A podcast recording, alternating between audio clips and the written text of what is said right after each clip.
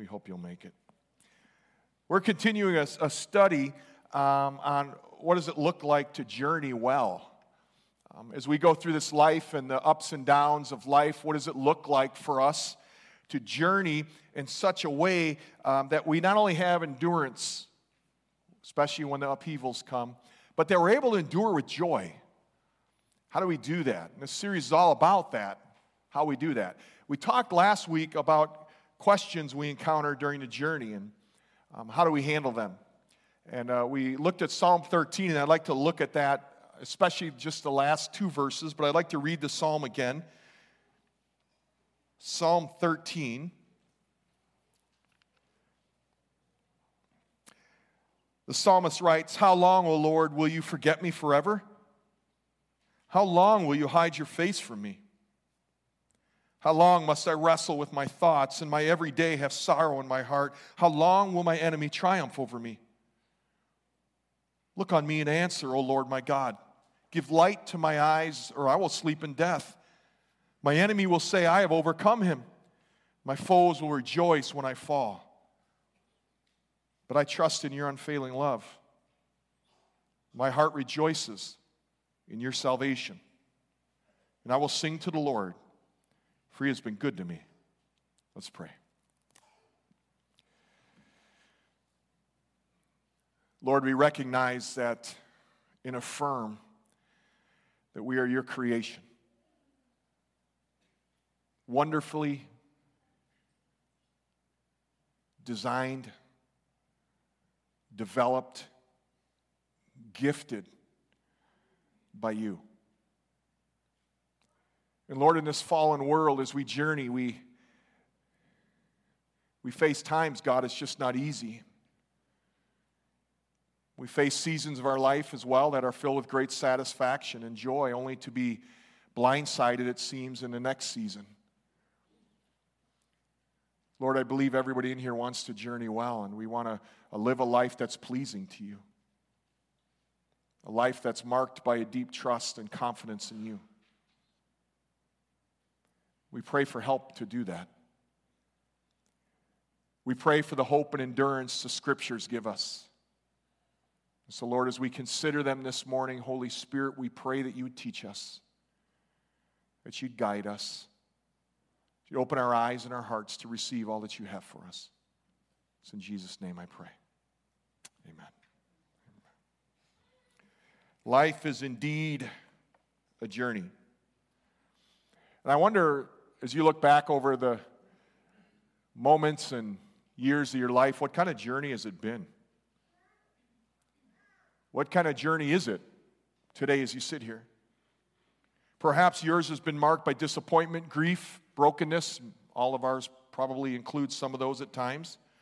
Maybe as you sit here, you really yearn for something different something better. But you're at a place where you know there's something more, but you seem to difficulty getting traction and moving forward. Maybe it's financial pressures, broken relationships, fear, sickness, guilt.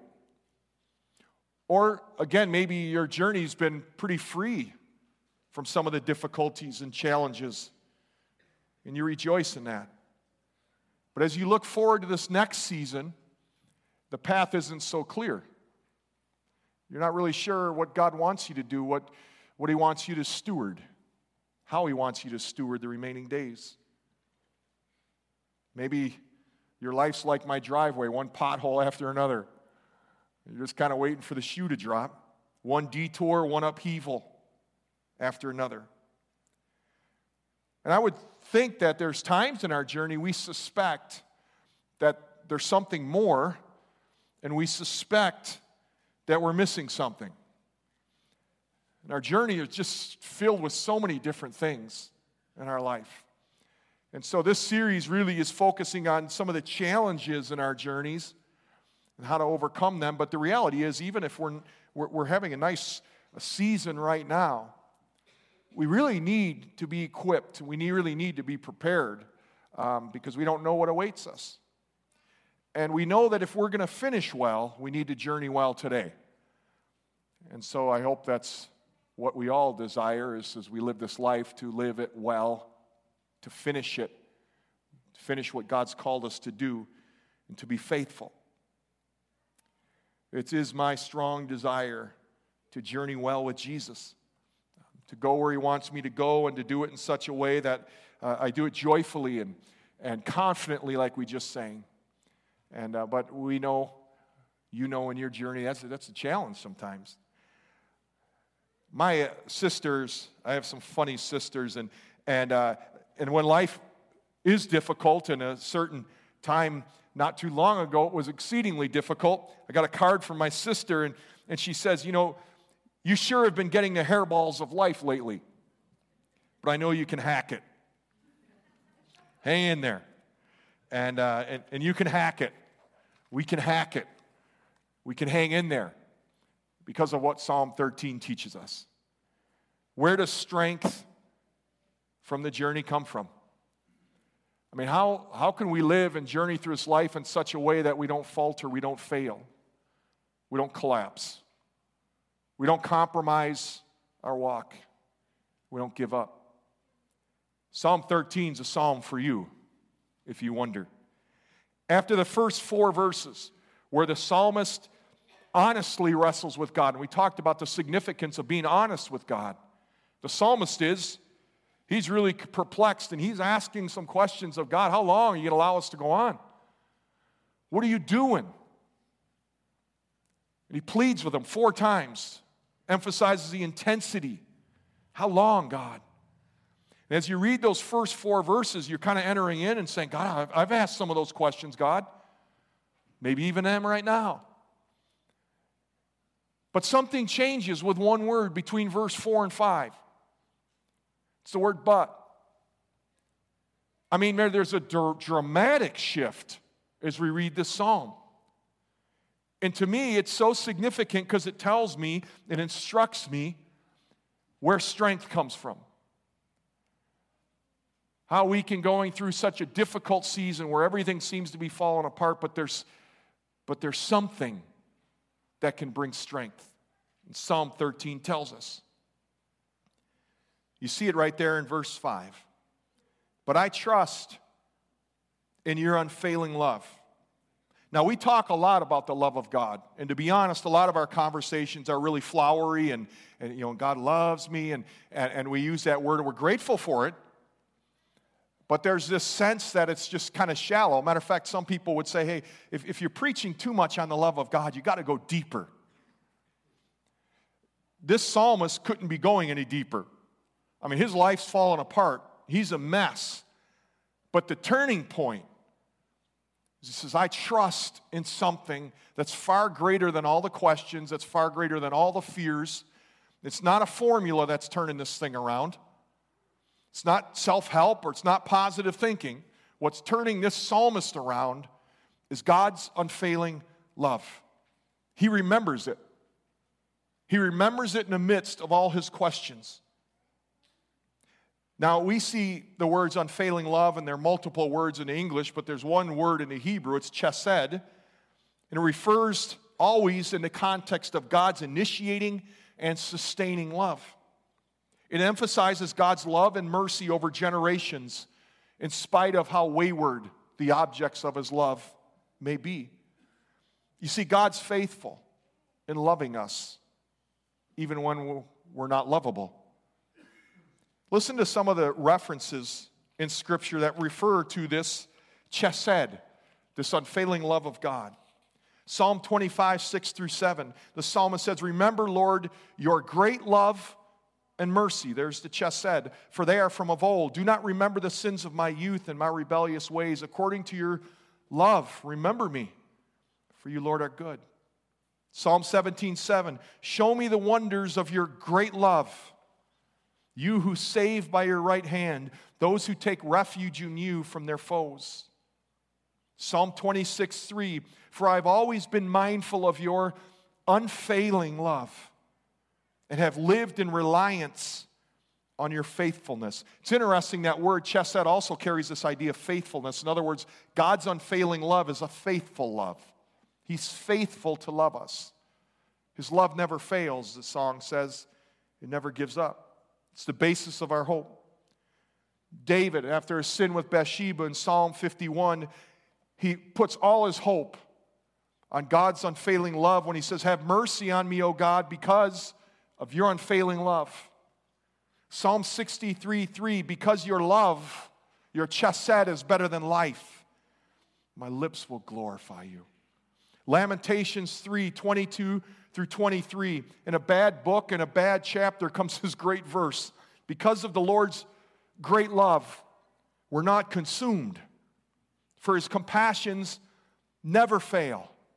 Matter of fact, so in abundance, so in excess is God's love. It says they're new every morning. It's inexhaustible, his love. And we're not surprised.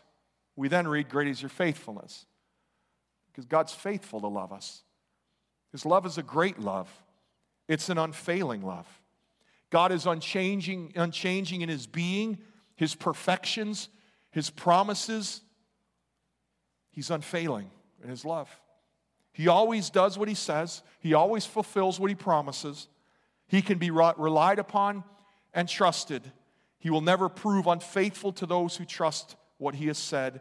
So we're not surprised now when the psalmist says, But I trust in your unfailing love. Matter of fact, God seems to continually need to remind his people throughout Scripture of his unfailing love and of his faithfulness. God, as our Creator, designed our brains with the ability to remember things. These electric impulses that He's designed, which rearrange themselves to bring things into sharp focus and bring to our remembrance certain things. Matter of fact, the Old Testament, especially, is filled with signs. God says, build a monument here or put some stones here. We have the sign of a rainbow, which reminds us of God's faithfulness. The Passover, blood over the doorposts, reminds us of the unfailing love of God and his faithfulness to forgive, especially the pointing to Jesus Christ, the perfect sacrifice, who would pour out his blood for you and I because he loves us. There's the Feast of the Tabernacles, the manna in the Ark of the Covenant, all these different signs from the Old Testament that were necessary to remind God's people of his faithfulness, of his unfailing love. And so, where does strength from the journey come in? Where does it come from? God's unfailing love, his faithfulness in loving us. But that's not all the psalmist says. There's more. As we continue to look at this, he says, But I remember, I trust in your unfailing love. He then goes on to say, My heart it rejoices in your salvation. And so, as the psalmist thinks through in the midst of all this questioning and, and, and despair he's going through, but he says, but, but I trust in your unfailing love, and my heart, it actually rejoices in your salvation, in your grace. The grace of God will strengthen you. It always does. It causes you and I to rejoice that although we're extremely unlovable at times, although we're incredibly sinful and that our sin has separated us from God, we rejoice in the grace of God. Our hearts are strengthened when we remember our salvation. Our hearts are renewed when we stand on the truth that we're saved by the grace of Jesus Christ. And our resolve is anchored in Christ alone. We find strength in the grace of God. I am convinced over working with people in ministry for several years. I want to date myself, but a couple. There's one thing that I've observed, and that is for saints who finish well and those who don't. There's one, I guess, ingredient or one thing I've observed that's present in those who finish well that doesn't seem present in those who don't finish well and that is a deep appreciation, reliance upon, and focus upon the grace of God. I think that's why Hebrews 12 15 says, See that no one misses the grace of God. Because it goes on to say, if you do, a bitter root will grow up. You see, those who don't finish well miss the grace of God, they forget it, and what comes in its place is bitterness, a critical spirit. They don't finish well. Because they've forgotten the grace of God. But those who in humility walk in humility day in and day out, remember the grace of God that's poured out upon their life, who not only remember that, but extend it to others. They seem to finish well. If you want to finish well, if you want to journey well, don't miss the grace of God. Don't set it aside. Because if you do, you'll become bitter. You'll become critical. You'll live a life really of, of even greater turmoil. And you'll go to a place you don't want to go. And I fear on the deathbed of too many saints is a critical spirit because they forgot something. They forgot the grace of God. Don't, don't miss the grace of God. Don't forget it because it's what strengthens you and I in the journey. You see, even when all hope is gone and you and I have been wounded in the battle, He's all we ever need. And it's His grace that will carry you, it's His grace that will sustain you. Don't ever forget it. The psalmist teaches us remember, remember God's grace. Asaph did in Psalm 77. Psalm 13, David wrote, but we have a different writer in Psalm 77, and look what he did. By the way, I would encourage you maybe this week to read Psalm 77 a couple times in your quiet times. We're only going to read a few verses out of it. But I want you to pick up on the psalmist, very similar to what happens in Psalm 13. Verse 7 Will the Lord reject forever? No, he's wrestling. Will he never show his favor again? Has his unfailing love vanished forever? Has his promise failed for all time? Has God forgotten to be merciful? Has he in anger withheld his compassion? Then I thought, To this I will appeal, the years of the right hand of the Most High. I will remember the deeds of the Lord. Yes, I will remember your miracles of long ago. I will meditate on all your works and consider all your mighty deeds. Notice what Asaph does. Ah, he remembers. He remembers the work of God in his life. It's incredibly significant. Maybe this example will help. Years ago, um, both my dad and I had a cousin I worked for. Um, neither one of them liked heights, but they figured I must. And so they would take these antenna jobs, not on a house, on antenna towers, you know, the triangle ones that kind of blow in the wind. And they thought, surely Matt would like this. And so, Matt, you climb up, and, and so high were these things that we're going to send a radio up with you to communicate. I'm like, oh, this will be fun. And so, and Matt, here's a belt. Make sure you clip yourself on because if you fall, well, make sure you use the belt, Matt. And so I'd climb up and clip this belt and, and then finally get way up there and, and we're on the radio and they're like, hey, you know, check the red wire and, and how does that look and is that one connected and all those different things. And, and as you're up there, obviously I'm frightened for, at first, and, but then you start to focus and you kind of forget this belt that's around your waist. You kind of forget that it's there until your foot slips. Then you feel it tighten. Then you remembered that that belt is holding you. And when the winds pick up and when that tower starts to creak a little bit or your foot slips, you're reminded of that belt that's holding you secure. God's unfailing love is that belt. And when the storms come and when your foot slips, it's not that you hold, it's that He holds you his unfailing love. And there's times in your life it might be slack and you forget it's there. Take it for granted. But as you journey and the seasons get difficult, it's his unfailing love that holds you. That's what the psalmist remembers. God's unfailing love. And hope is born of this conviction. I don't know where you're at in your journey. I don't know how tired you are. I don't know how abandoned you may feel or how disoriented life seems. I don't know how cold the winds of doubt are or the criticisms that may be blowing your way. But I want to, you to quiet yourself and remember Remember your history with God.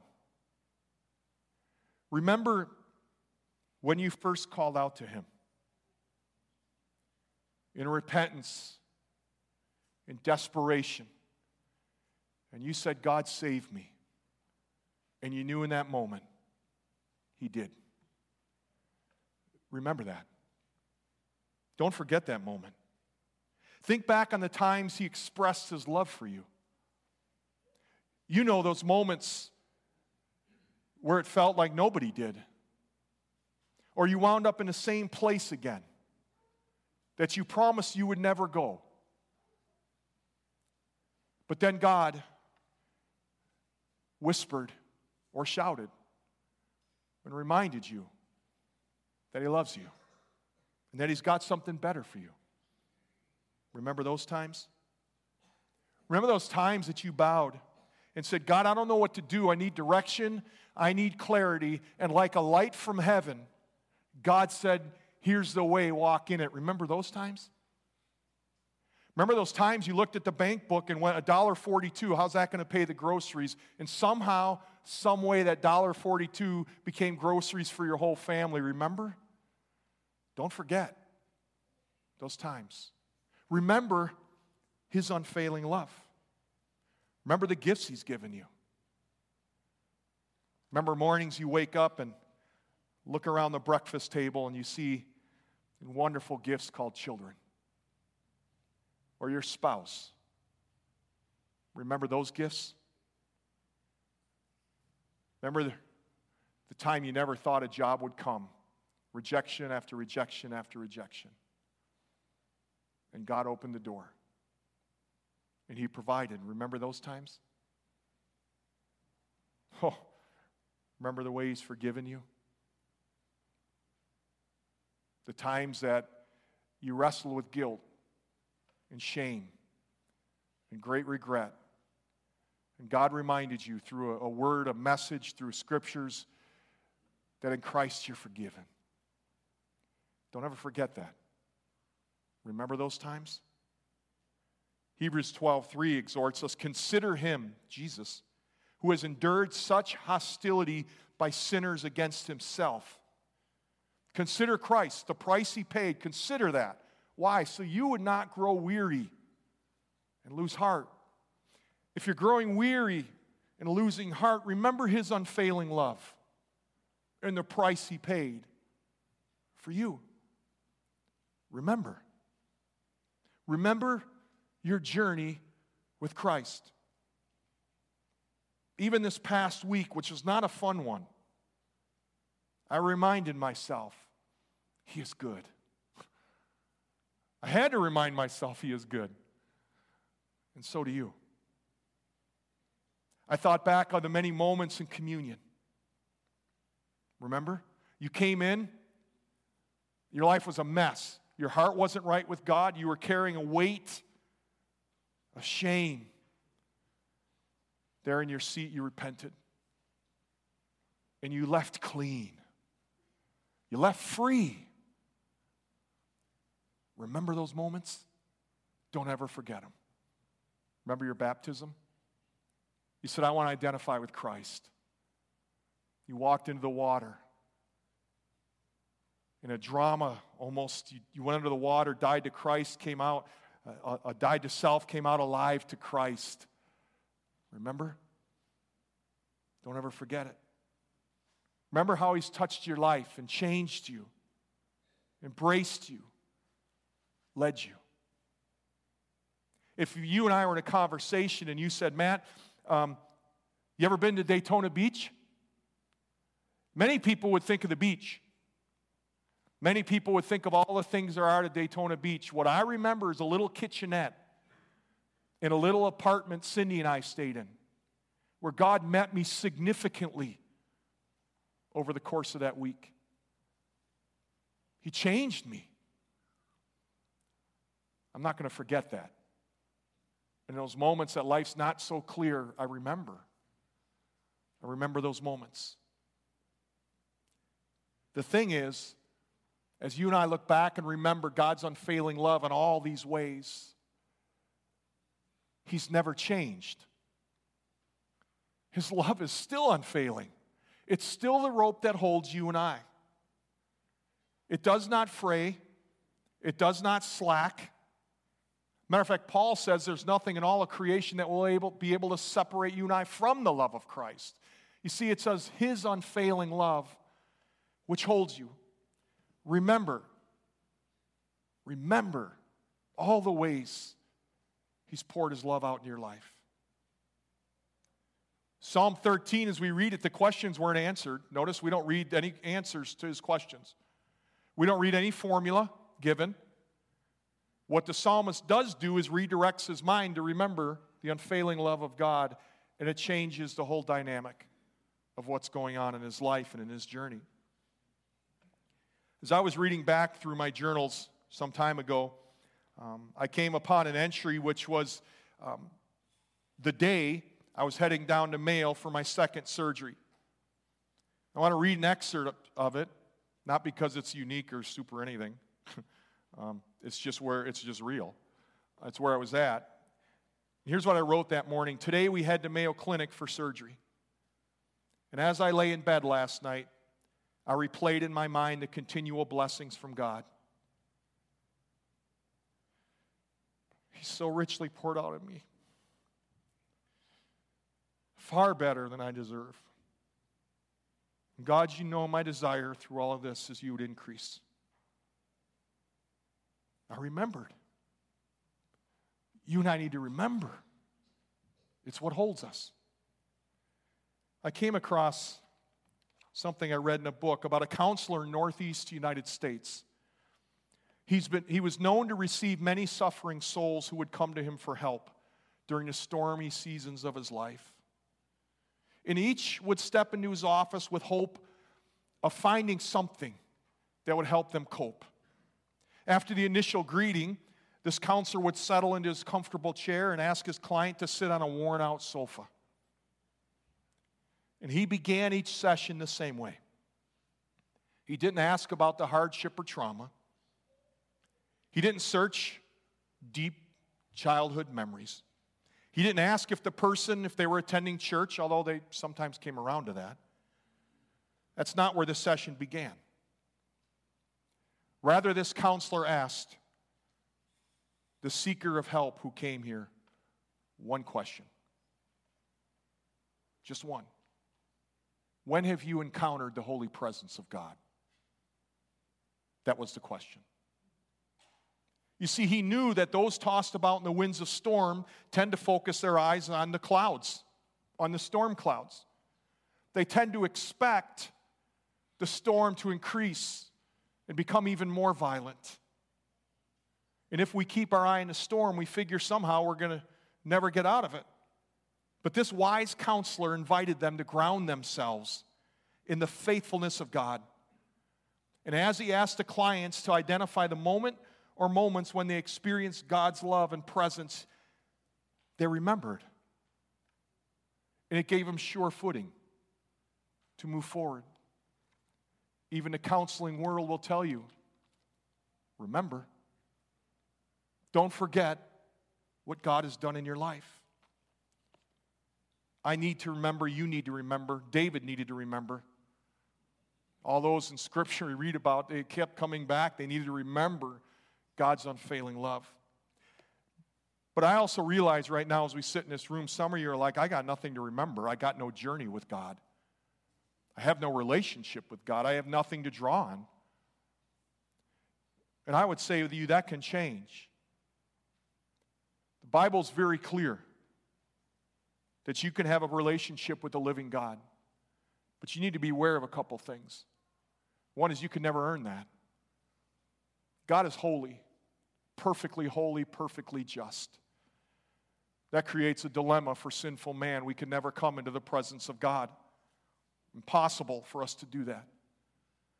But God, in His unfailing love, made a way.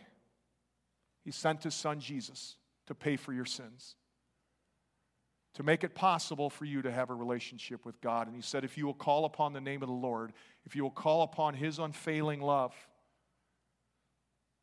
you can be saved. But it's a very clear focus because there's only one way to be saved and there's only one provision that's Jesus Christ. When we call upon God, we call upon the sacrifice of Jesus Christ to save us. And if you're sitting here and you're like, I, I don't remember ever having the presence of God in my life, please come see me afterwards. Or Elder Steve will be up here later.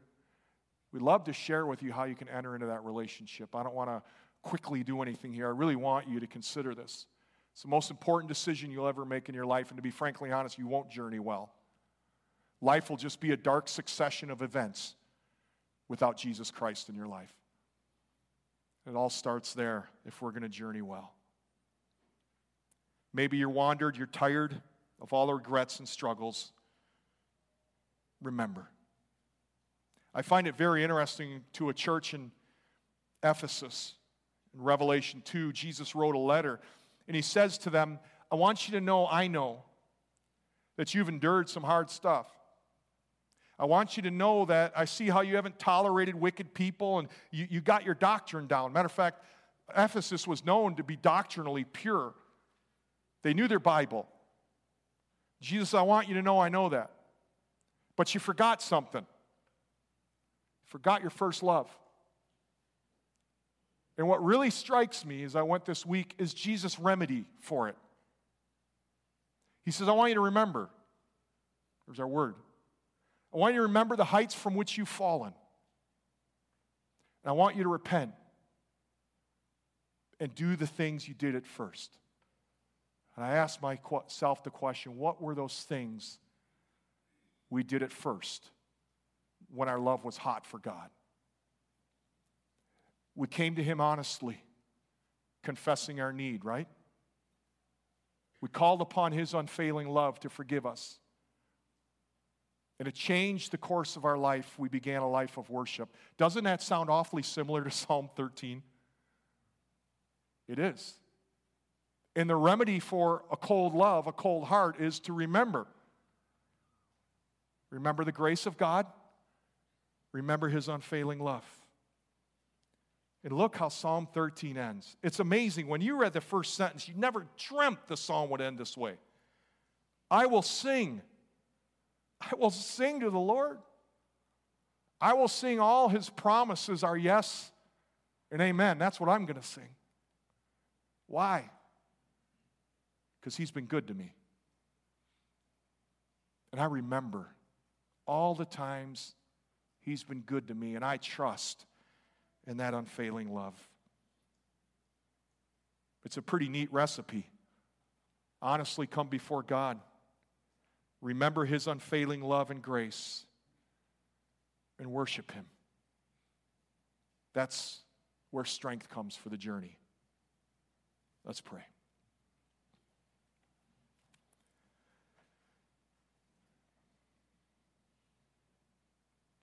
Lord, I, I look at this psalm and look at my life. My heart wells up with gratitude. I echo like the psalmist, and I'm pretty confident my brothers and sisters do as well. You've been good to us. It doesn't mean our journeys have been easy or are easy. Doesn't mean that difficulty and hardship and trauma might not come in the future. But this morning we proclaim, we stand on the truth. It's your unfailing love and grace that holds us. You are our security, you are our refuge. You are our help in time of trouble. You are our strong tower that we run to and find shelter. You, Jesus, are our all in all. And you are all we could ever need or want. Please remind my brothers and sisters this morning, throughout this week, please remind them of all the ways you've blessed them. Help them to recall to mind and or even to record the ways you've spoken to them and provided for them and led them and poured out your mercy upon them out there throughout their life. Lord, help us remember and to trust that your love has not changed and it never will. Thank you, you provide strength for the journey. And we cling to you and we love you. It's your name, Jesus, we pray. Amen.